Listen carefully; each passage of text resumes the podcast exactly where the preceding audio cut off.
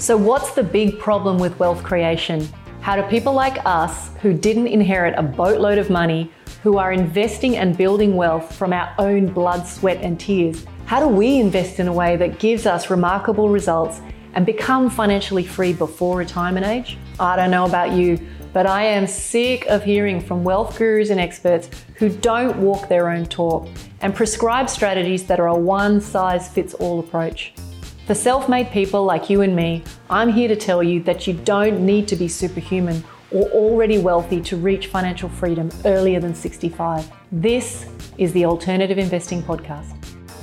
Hey guys, great to have you back with us today. Uh, welcome if this is the first time you're tuning in. Today, what I really want to talk about is uh, an email that I received in the last couple of weeks, which was addressing the question, when should I sell my investment property? I found the answer provided by this wealth expert really unhelpful and a little bit superficial. And so what I wanted to do today was unpack a little bit about what this person said and why I disagree and where I think you could go a whole lot deeper if you were really interested in answering this kind of question. So the first thing I want to kind of point out to you is I'm going to assume for the purpose of this exercise that if you were thinking about selling a piece of real estate, that really what you're doing is you're saying, I'm going to take the working capital out of one asset and put it into another asset. And really, if you're doing that, the trade off, of course, is that, you know, you're prepared to let go of potential future profits in the asset that you already have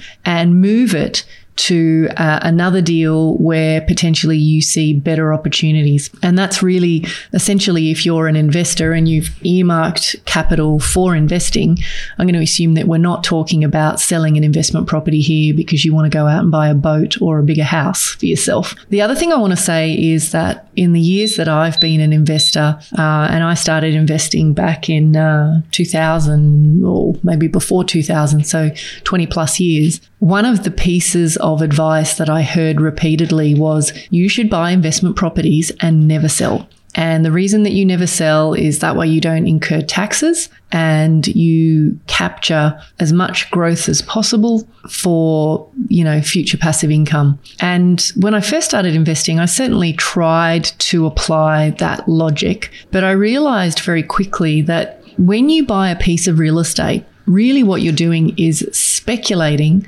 that it will go up in value and deliver you whatever outcomes you want, whether that's passive income or growth. And to some degree, there's a level of, you know, if you say there's a level of speculation in that, sometimes you're going to get it right and sometimes you're going to get it wrong. Obviously, there are a lot of things that, you know, and we can talk about this in another episode, things that you can do to stack the odds in your favor so that you do end up with um, the highest probability of achieving whatever your goals are. But let's say your aspirations change or your life circumstances change, or maybe something that you thought would work out a certain way just didn't work out that way. Then you're left in a position where potentially you're holding an investment property or an asset which isn't giving you what you want. So the question then becomes, should you consider cashing out of one investment property, you know, and, you know, lumping the, the taxes and entry exit costs to put it into another investment? And I think it's really difficult to answer that in the superficial way that this email that I received answered it, which was really saying, depends. This person that sent this email to me is trying to sell real estate. So I, I should add, has a vested interest in you not selling uh, real estate. They want to sell you real estate and they want to sell you the story that you should hold those properties, regardless of whether they perform or not. And I think the thing that this email was saying, and I'm just looking at it now, is uh, if you sell real estate, you pay taxes, um, and that you shouldn't sell property because it's your infinite income stream, which truthfully is debatable. I think there are a lot of investors holding real estate out there that just does not develop does not give them cash flow. Um, in some cases, they thought that it would have given them cash flow by now. In other cases, they knew that it was a growth play. But either way, I think the answer itself doesn't really help people understand whether they should sell investment properties or not. So, what I wanted to do in this podcast is just pull apart five things that I think could be worth considering if you are thinking about selling your properties, or you want to just put your assets under the microscope to evaluate if they should be kept or sold.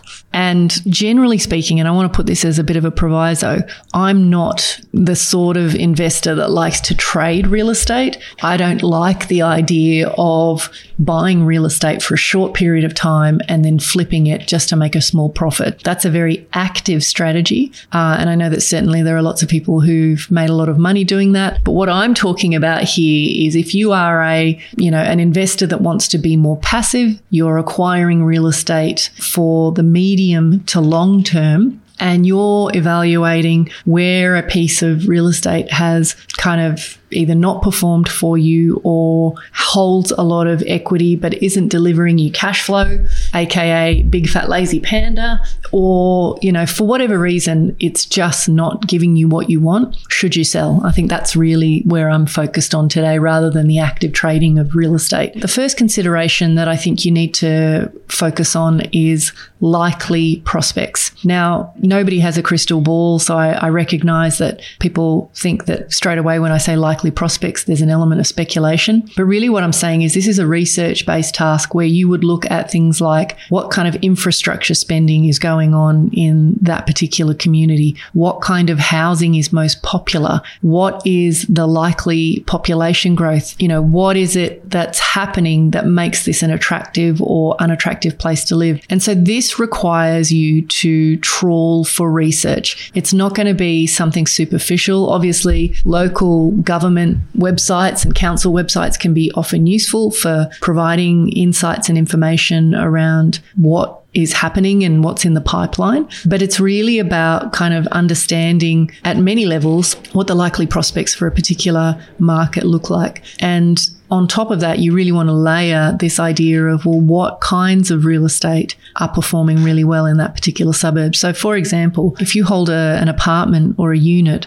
in a market where, you know, people are demanding houses, you might find that, you know, there could be challenges with, you know, the rate of growth that you achieve just simply because it's not what people want. So, likely prospects is a holistic research exercise into given everything that's going on, how likely is this piece of real estate to appreciate? And, you know, the, the second part of that is, you know, if you're looking at cash flow, how likely is it to be a good performer or what kind of cash flow are you likely to see um, with a piece of real estate? One of the things I used to really get upset about was a lot of real estate professionals would show you a pro forma or a profit and loss statement for a piece of real estate and they would make unrealistic expectations around how revenues or rentals from that piece of real estate would increase every year. And you know, my experience is that you're not going to have year on year growth with your rental. It goes up in lumps and bumps and it's a little irregular. My experience of looking at the sort of profit and loss that a property professional has sometimes given me is that it's, it's very optimistic. So you just want to make sure you do your homework. Speak to buyers agents, speak to property managers, speak to professionals in the market and find out whether they can corroborate, you know, what it is that your research is showing. So that's the first point, likely prospects.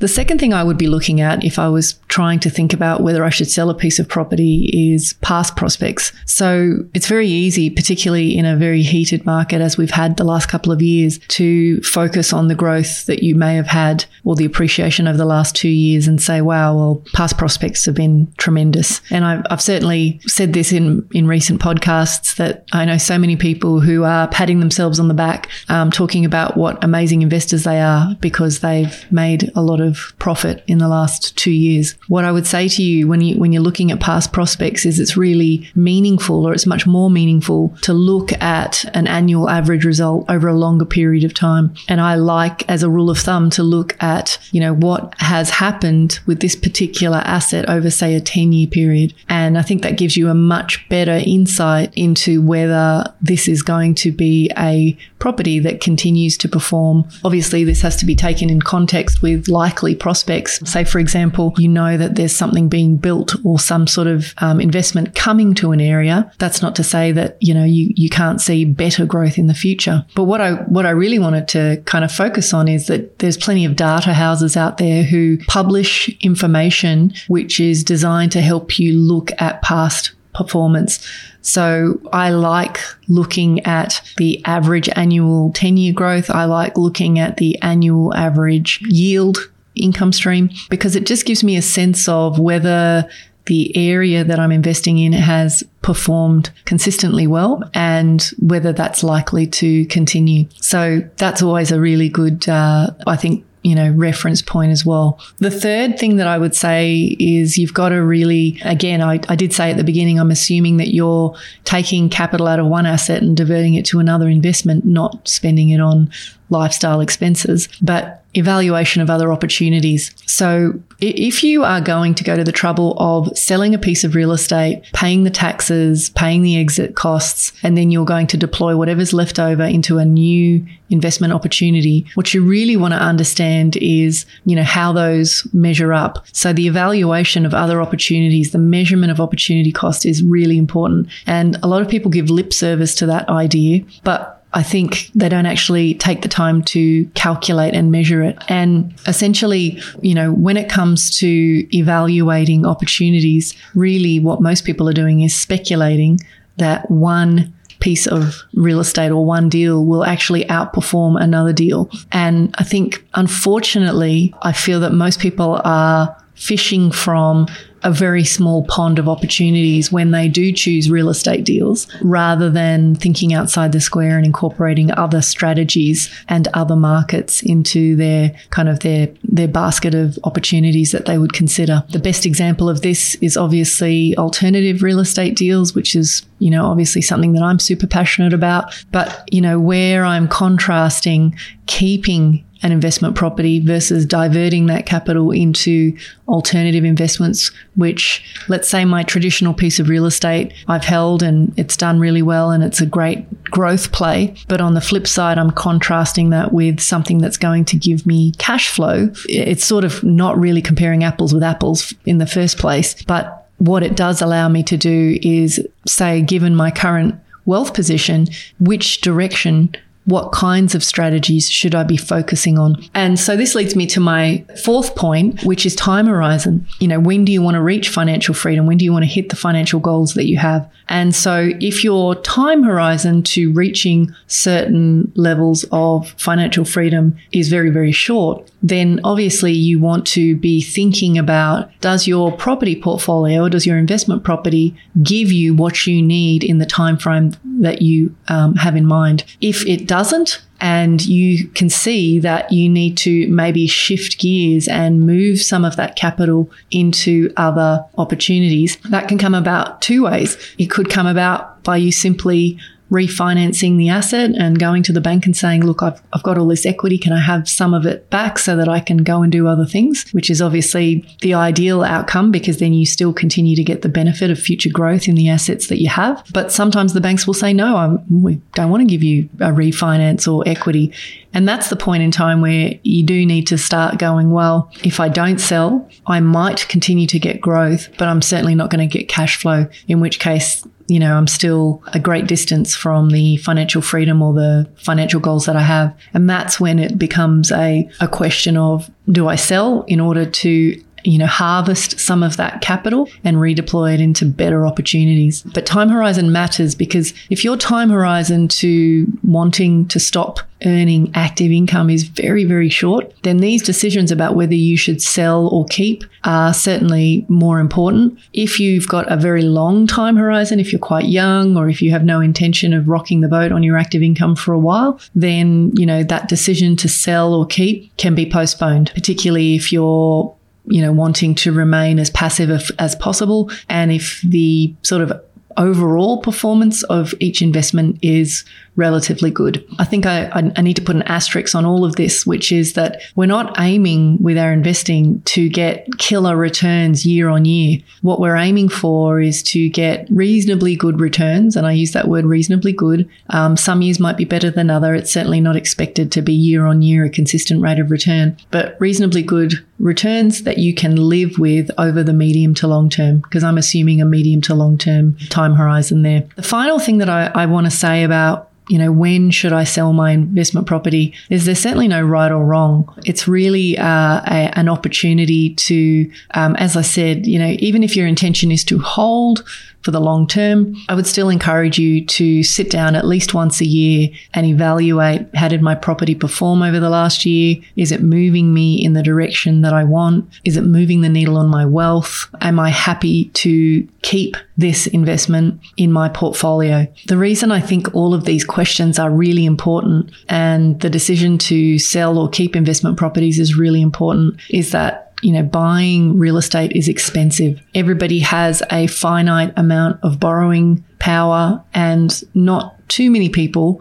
go out and buy traditional property with cash. So the leverage piece is really important. And given that everyone has a finite level of borrowings that they can carry, we want to kind of use that leverage wisely. So if you hold a couple of dud investment properties, then, you know, there's a pretty good chance that you will not get results over the long term. And, and remember that, you know, the differential between two investors who go out and buy, let's say they buy a couple of investment properties each. In today's terms, the, the difference between what they're both doing might seem minuscule. But because of the, the beauty of compound interest, what will often happen is that those differentials will become massive over a period of 5, 10, 15, 20 years. So, not to say that you should be comparing to anyone else because we always want to run our own race, but these issues around prospects, past performance, opportunity cost, time horizon, those sorts of things, they matter greatly when you're evaluating each piece of real estate in the now. So, guys, um, I think I'll leave it there. What I would say is, I think there's a lot of superficial opinion out there, which is really more based in trying to motivate you to acquire more property. I know I'm talking to people all the time who are sharing horror stories, if you like, of being, you know, pushed into buying real estate when they didn't really want to or they didn't really think it was a good idea. And this is just more ammo from my perspective for you guys to really stay in full control of your decision making, to not kind of bend to pressure tactics. That's not to say you can't go out and get some support. There's a lot of really good people out there who are doing really great work in terms of researching and helping you make better investment decisions. But I would say to you that what we don't want to do is outsource decision making to somebody else. So, anyway, guys, as always, if you've got topics, or questions that you want answered on this podcast, please continue to email me, salena at inkosiwealth.com. Otherwise, um, look forward to catching up with you next time. Take care. You've been listening to the Alternative Investing Podcast. If you're feeling frustrated that despite doing everything right in the property investing playbook and you're no closer to financial freedom, then head on over to inkosiwealth.com to learn more about how you can use alternative investments to catapult your investing income and blend strategies to shave decades off your timeline to financial freedom. See you on the next episode.